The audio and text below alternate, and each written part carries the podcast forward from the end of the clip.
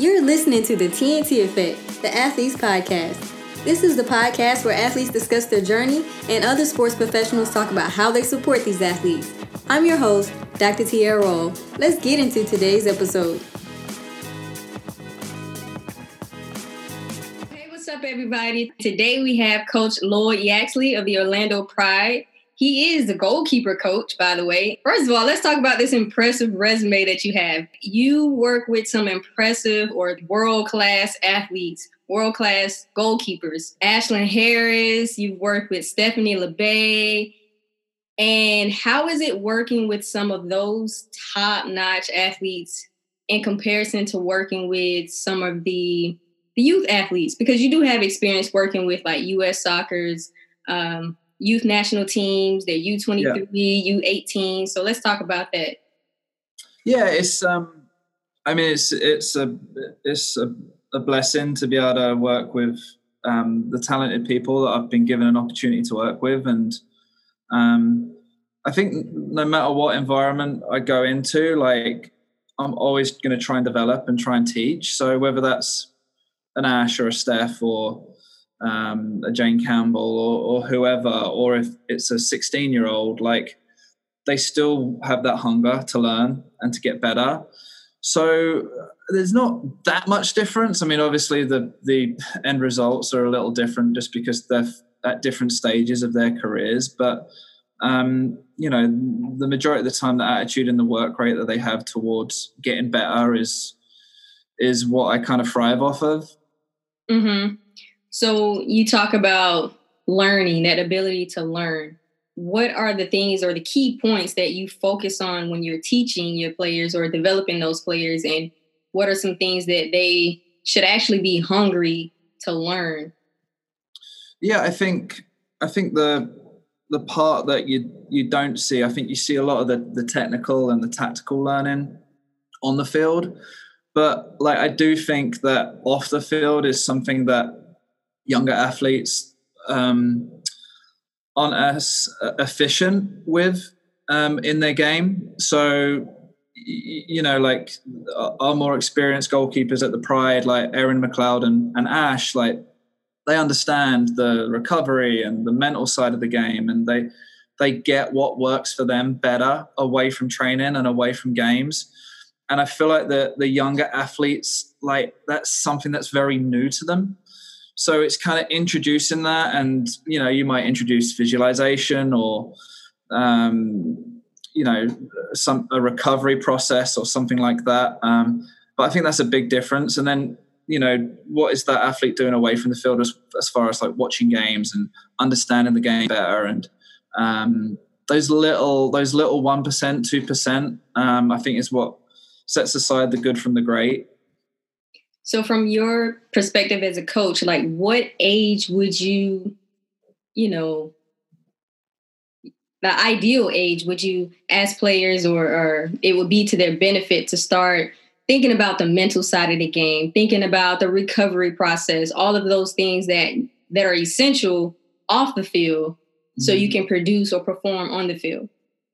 Yeah, I mean, I would say that the recovery process can probably come later than the mental processes that could help that goalkeeper better perform or that athlete better perform.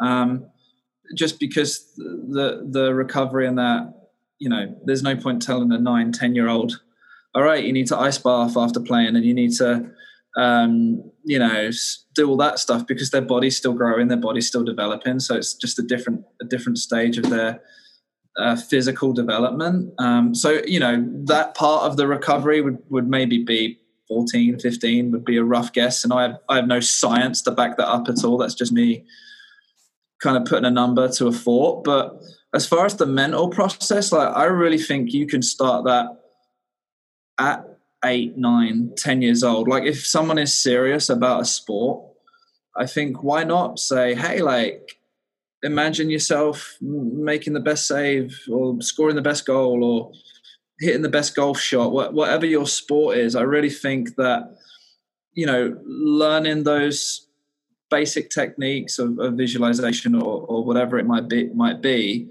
um, can really help their growth. And then as they get older, they might add more layers to that process um, to best suit them. So the mental side, I think, is is an area that is often not spoken about, but I really think it can add massive gains to to people's games. Absolutely. And um, as far as the recovery goes, I can speak to that a little bit.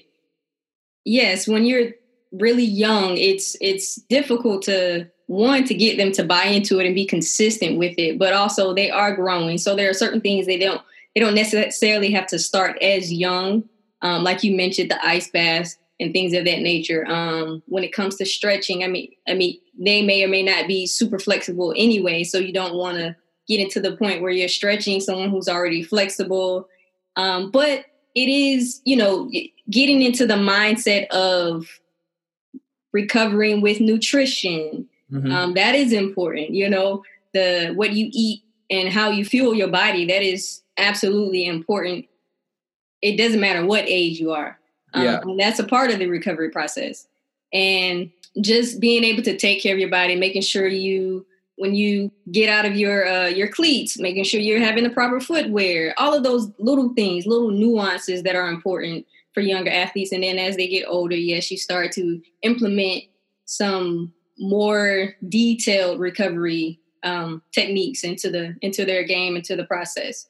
And so thinking about COVID 19 and everything that's happened and what's happening now, Orlando Pride the Challenge Cup. They weren't they weren't able to participate. How was that for you all? You as a coach, and also seeing the players, and how did how did that affect you all?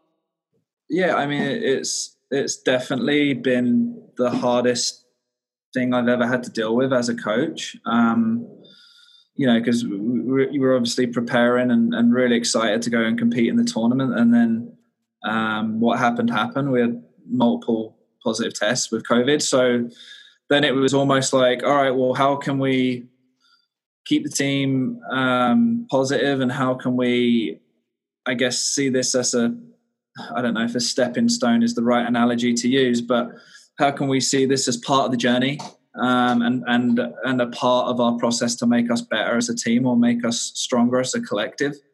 Um, so yeah, it it was really hard, and and even before that, when you know, we were doing individual training and we were restricted to the number of players that you could have, have within training. It was, um, and everyone was doing it because the whole league was, was mandating that that was what we were allowed to to be doing at that stage of time. Um, it was just very different, like not to be able to have that that close interaction or you know even strike a ball at another goalkeeper. They had to do it all themselves so it was it was really challenging and um, I don't know, like it was it was the hardest thing was probably watching the other teams playing the games though, and not being a part of it, and not being not being able to compete. Um, and it, I guess it's just made us hungrier for these. Um, well, we played we played on Saturday, but these next three games that we have coming up um, and going into next year, like it, we're gonna we're gonna really thrive off that um, missed time that we didn't get in Utah. Right. So, with all that extra time, and it made you hungrier. So during that time, you, you know, you've crossed the phase one, uh, maybe even phase two of of returning to play. And so now you have all this time to just train, train, train, watch the other teams play, uh, really do your scouting on those different teams and get ready for now the fall series. Um, how, what does training look like these days? Yeah, I mean, I mean, we're pretty much back to normal now. Um, we're, we're, missing quite a few players because they went on loan um, to Europe. Um, so we've brought in new faces. We've we've brought in players that um, might not have necessarily been given an opportunity to play, but now they are, and they're they're taking it with both hands. Um, but yeah, we're training right now is back to normal. Like, I guess the only thing that is different is still within our facility, like use use of the gym and meal time and um, things like that. We still have to socially distance and um, wear a mask around the facility and temperature checks and you know the, the nasal swabs and all that fun stuff. So that's really the only difference in our day to day job at the moment um, is more off the field than than on the field. On the field, we're full training. We're we're rolling with what we have. So awesome. So you touched on players getting an opportunity who might not have had an opportunity if other players maybe have not gone out on loan. Talk about the importance of staying ready so you don't have to get ready. For those players who may not have as much confidence and you know believing that they will get an opportunity over some of the other players or the starters talk about that point yeah i think i think the biggest thing with life in general and and and sport i guess highlights it is that you never know when an opportunity is going to come so i think it's imperative that that you're ready for whatever comes your way like I, I, there's a, a, great example um i think it's two two or three years ago um, our second choice goalkeeper got injured and we were playing in Seattle. So I had to call up, I, I called up a girl, Caroline Stanley, and kind of said, Hey, can you meet us in Seattle, train the day before the game? And then, you know, you'll just sit on our bench and that will kind of be the end of it. Well, like 15 minutes into that game, uh, Ash took a goal kick and tore her quad. Um, so Caroline ended up playing um, you know, 75 minutes of that game that she was just been called in to sit on the bench just to kind of fill a spot, uh, ended up training with us for the rest of the season. So um, you just never know. You just never know when that opportunity is going to come. You never know when someone's getting in, going to get an injury, or you don't know what the coach sees you doing or what their thoughts are on you. So you might have done something in training that they want to reward you for with some minutes. So you have to be ready and you have to have that mentality of when I get my chance, I'm going to take it. Because um, if you don't, there's going to be somebody else that does. So super important. I agree. Um, having that mentality, being hungry, being ready, um, and believing in yourself, no matter what the circumstances are, because you you have no idea what may happen, and so if you have that confidence that I can perform at any moment and the coaches see the confidence, they see your hard work and they are ready to like, hey, your turn, your turn to shine. Show me what you have, show me what you've been working on. And you mm-hmm. just may get the opportunity and now you're the starter. Now you're yeah. coming off the bench and getting those minutes that you never thought you would have, you know, had the opportunity to get at some point. Yeah. And so I think that's a, a, a great point. And going into your coaching style. So I've seen you in action and you were like super fun to be around, super fun to to be coached by. I've never been coached by you, but I probably would never have had the opportunity to be coached by you at 411. But uh, I know I've seen you coach some of the athletes and it's from my perspective, it's, it's great seeing you coach the athletes. So what is your coaching style? What do you thrive on as a coach? Well, I, I appreciate the kind the kind comments. Um, it must have been a one-off video because I'm normally like uh, an evil an evil guy in there coaching, but. Um, no, I think I, I, guess the, the best way I, I, describe my style is it's it's a collaboration. Like um, I, I don't want my session design or whatever I'm working on to all be about me because at the end of the day, it's not about me. It's not me that's got. It's not me that's got to perform. It's the athlete. So um, it is a collaboration, and like there's times within my sessions that I'll I'll say to the, the goalkeepers that I'm working with, like if this movement doesn't feel right, or if this aspect doesn't feel realistic, then then like tell me and we can change it and we can you know, and it might be something as simple as just a, a step here or, or move in a set, in a different way. So it is collaborative. Um, I try and put little twists on it. Like I, I do believe that other sports, um, I can take things from other sports and and kind of get little um, twists and turns on what I do with my goalkeepers. So um, it, it, might be something like I always use like ice hockey goalkeeping as a as an example, like the way they position position their hands or position different body parts in certain aspects of in certain phases of play. Like it really interests me.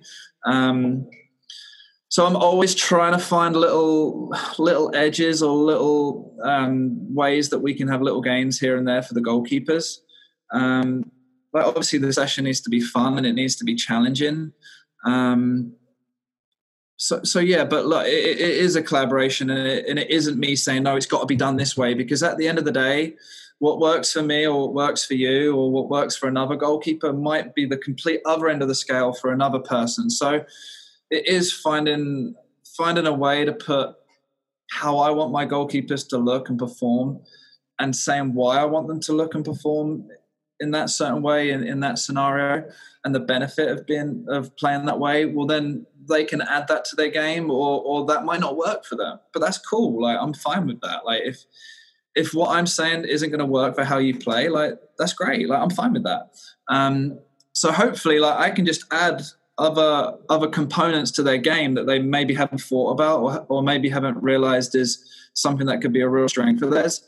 Um, and then just highlight hey you're getting success from doing this. This is great. Like let's keep let's keep trucking along this road and um, see what other layers we can add. Good. So how do you manage those goalkeepers that you have for a short period of time versus you're working full time with goalkeepers? Because there are those moments where you go in to again US soccer and you're working with athletes for it could be maybe a week, less than a week, more than a week. And then you have your players that you're working with for an entire season plus. Mm-hmm. Yeah, it's. It, I mean, it's definitely different. Um, you know, with um, with the Pride goalkeepers, I can have a I wouldn't say a year plan, but I can have I can see things that they need they need work on, and I can manipulate the schedule to to grow those areas or to strengthen those areas. Whereas, you know, if, if we're we're in a US soccer camp, I've probably may not have ever worked with that goalkeeper before. Um, I may have only been able to get snippets of conversations from other coaches about what that goalkeeper's strengths, weaknesses are, but then I might see other strengths and weaknesses. And then on top of that, it, it really depends on um, you know, is it a tournament that you're playing in? Is it just a one-off camp? Is it um, like because between that development, you've also got to get the performance side of it. Like um, if you're about to play against Sweden, then you've got to get them ready to play against Sweden and not work on a weakness within their game. You've got to give them confidence. So the the the one-off camps is always interesting, and it's and it's again trying to put my little twist on on the way that um, I want the goalkeepers to look. That's obviously harder in a week or 10 days or whatever it is than over a year or, or five years, whatever it is, however long I get a chance to work with certain people. Um, but I think it is just like with the with the the youth national team goalkeepers and the, and the, the youth goalkeepers that I work with in Orlando. It, it's just like planting seeds and and and you know every now and then you'll you'll say hey like remember we spoke about this? Well this this can really work for you. And you just keep keep growing that seed. And who knows like the, the youth national team goalkeepers that I've worked with in the past like I might get another opportunity to work with them and then we can just keep keep keep growing on that stuff. But it is definitely a different um I don't know, challenge as a coach, but it's a different mentality almost when you've got a season to grow someone than when you have a, a week of development and and also gameplay. Right. And so now have you coached male athletes? Not for a season. Um, like in previous seasons with Orlando, um, I've worked with with the MLS goalkeepers. Um, like in pre- I took preseason with with some of them um, last season, and then there'd be times where the goalkeeper that wasn't traveling, I would do sessions with. Um, so yeah, I, I, have I have worked with with male goalkeepers. The majority of my experiences in the pro side has been with um, the female game, obviously. Um, but there's like collegiate level kids that that I've worked with and um, that are male, um, as well as the MLS guys. So I do have experience on both sides. Yeah. So the reason I asked that uh, because I want to know like what are your the differences between coaching females versus male athletes that you've experienced. Yeah, it's um, it's a, it's a really interesting question because there aren't that many differences. Like there are some, obviously some physiological differences um, for sure. Like just raw athleticism. Um, like just males are just more powerful and more springy and have have a little more about that about their game. But I do feel like the female athletes are very attentive to details. So you, like I could I could break stuff down a video session or within training and and the the fem- female goalkeepers want to know why they want to know how they want to know um, well what if whereas the guys sometimes just like yeah or, or, Got it. or, or, or, they're like no don't like that and and they, there's no real rhyme or reason for it so there are definitely differences and i think there's there's tactical differences as well just something like a, a, cross, like the velocity that, that, that a male can hit across is obviously quicker, so that's shorter reaction time for the goalkeeper. So their starting position may be different than it would be in the female game. Um, but in general, like I, like when I coach guys and when I coach girls, like there's no difference about my session at all. Like I wouldn't I wouldn't not do something with a female athlete because they can't do it because they can do everything that the guys can. Um, so there's not many changes. I, I, would actually say most of the differences is just on physically being able to jump higher, physically being able, being able to move quicker or be more powerful, uh, have a have a larger extension. Um, but other than that, like there's not. I wouldn't do anything different within my sessions. Okay, and so how do you manage disappointments from a coach's perspective and then also obviously managing the athletes um, keeping their spirits up because sometimes you have those games and everyone puts all the weight the loss and disappointment of the game on the goalkeeper right mm-hmm. and so how do you navigate those waters yeah it's like for me, it's about having that personal connection with with the goalkeepers. So, like, if they're hurting, like I want them to feel open to be able to call me, or we'll go get a coffee and talk about it. Because sometimes, you know, within the training ground and and that, like sometimes you just want to get out of that environment and go to Starbucks and talk about it and be away from the other players or the other staff or whatever. Just have a fresh fresh head, but like I think with goalkeeping, there is a realization that it's just a part of the position. You know, like you're either going to be the hero or the goat, and sometimes you're the Jurassic Park goat getting by the T Rex. So, like I, I, think as long as I, I think this is where it's kind of sets apart like the world class goalkeepers from like the the that, that they're pretty good goalkeepers is that the world class will like make an error, but they'll grow from that error. Um, and you'd you'd like to say they they don't make that error again, or it will be a you know a real area that you see. Oh, that's just a one off.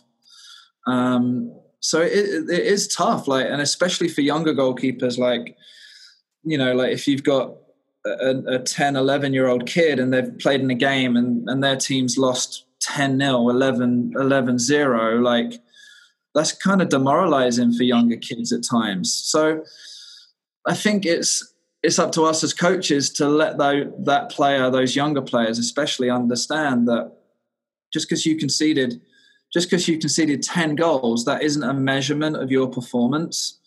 Like you could have the game of your life and lose 10-0, and you could play really, really bad and win a game two one. So I, I think the the the, the result of the team or the, the result of the scoreline isn't always a measurement of your performance. And I think that's really important to to tell that to younger players, especially younger goalkeepers, because they get so wrapped up on I conceded five goals and I'm the worst goalkeeper ever and like we all have bad days. Do you know what I mean? Like it's it's part of it, but they always correlate that to the score or how many goals they conceded, or they think they've had a great game because they've conceded zero goals, but they haven't passed to anyone of their team, they haven't caught a single cross, they haven't made any saves, or if they have, they've dropped it. So I think it's understanding that, you know, like the measurement of, of goalkeeping shouldn't be on the scoreline, it should be on the overall um, performance. So obviously that's that can be a challenge of, you know, coaching. What are some other challenges that you experience as a coach? Well, I mean like just just personally like being away from family and and and that side of things is is a challenge. Um but like I think the, the one of the biggest challenges that that I have on the field is the the differences in in ability at times like we have olympic level athletes and then we have kids that have just graduated college so it's obviously completely varying experiences. It's almost like having a kindergarten kid and someone that's just about to um, graduate from college at times. Now that's a really extreme um, way of putting it but as far as a 22 year old and a 32 year old, that's 10 years of, of playing soccer that they've got over the other one, which is 10 years of of um, of growth that they've they've had and and 10 years of understanding the, the, difference between the speed of play as a professional and as a collegiate athlete and I think anytime you speak to a younger a younger soccer player that's in our league and the the question they often get asked is like, what's the big difference between college and the pro game? It's they'll always say the speed of play. So I think it's um, that is always a challenge. It's it's almost getting those younger goalkeepers up to speed with this is the expectation. You can get away with this in college, but you're not going to be able to get away with it now because now you're playing against Megan Rapinoe and you're playing against uh, Lindsey Horan and you're playing against people that are going to punish you. So um, it's getting them up to speed is, is the biggest challenge, um, I guess, as, as a coach. Um, I'm trying to think what else what else I would find challenging. Like the the rest of it is is um, really enjoyable. Like I love doing what I do. Like it's it's amazing. Like um I mean, I could be back in England being a postman or something like that, and I'm I'm really, fortunate to be like be doing something that I love. So or selling movies. so honestly, like I, I, just see the challenges as as part of it, and like I mean, at the end of the day, I'm a teacher, so um, that it, that's a, that's a, a measurement of my ability as a coach is have have has that individual learned and have they grown and and I'd like to to think that um, the like a decent amount of goalkeepers that have kind of left my nest have gone on to better things, which is which is um, something that that is really rewarding for me. Nice. So okay, speaking of athletes who've gone on, or even some of your current athletes, what would they say about you? Um, my, my, my face would be on a dartboard, and they'd be like throwing um, throwing axes at it. Um, that's a really good question, and no one's ever asked me that. Like, I, like I would like to think that, um, like I'm someone that they, they feel that they can lean on when they need when they need to be be lent on, and like if there's things going on outside of soccer that they if they needed to speak to someone that they f- would feel like I would be they would be able to open up to me. Um, but like I would I would I mean my job is for them to make them better. So if if they feel like after a week or a year or two years or whatever if they feel like their growth has has gone on an upward scale and and you know when people say oh what was Lloyd like and they say well he made me a better goalkeeper like that's me doing my job at the end of the day. Um, like I would like to think that that they enjoy the sessions, but that, that's just that's not always going to be the case. Um, but if they feel like I've made them better, then like I think that would be the one thing that I'd really want to hear them say. Like like I really felt like uh, I got better and I enjoyed um, you know I enjoyed that growth.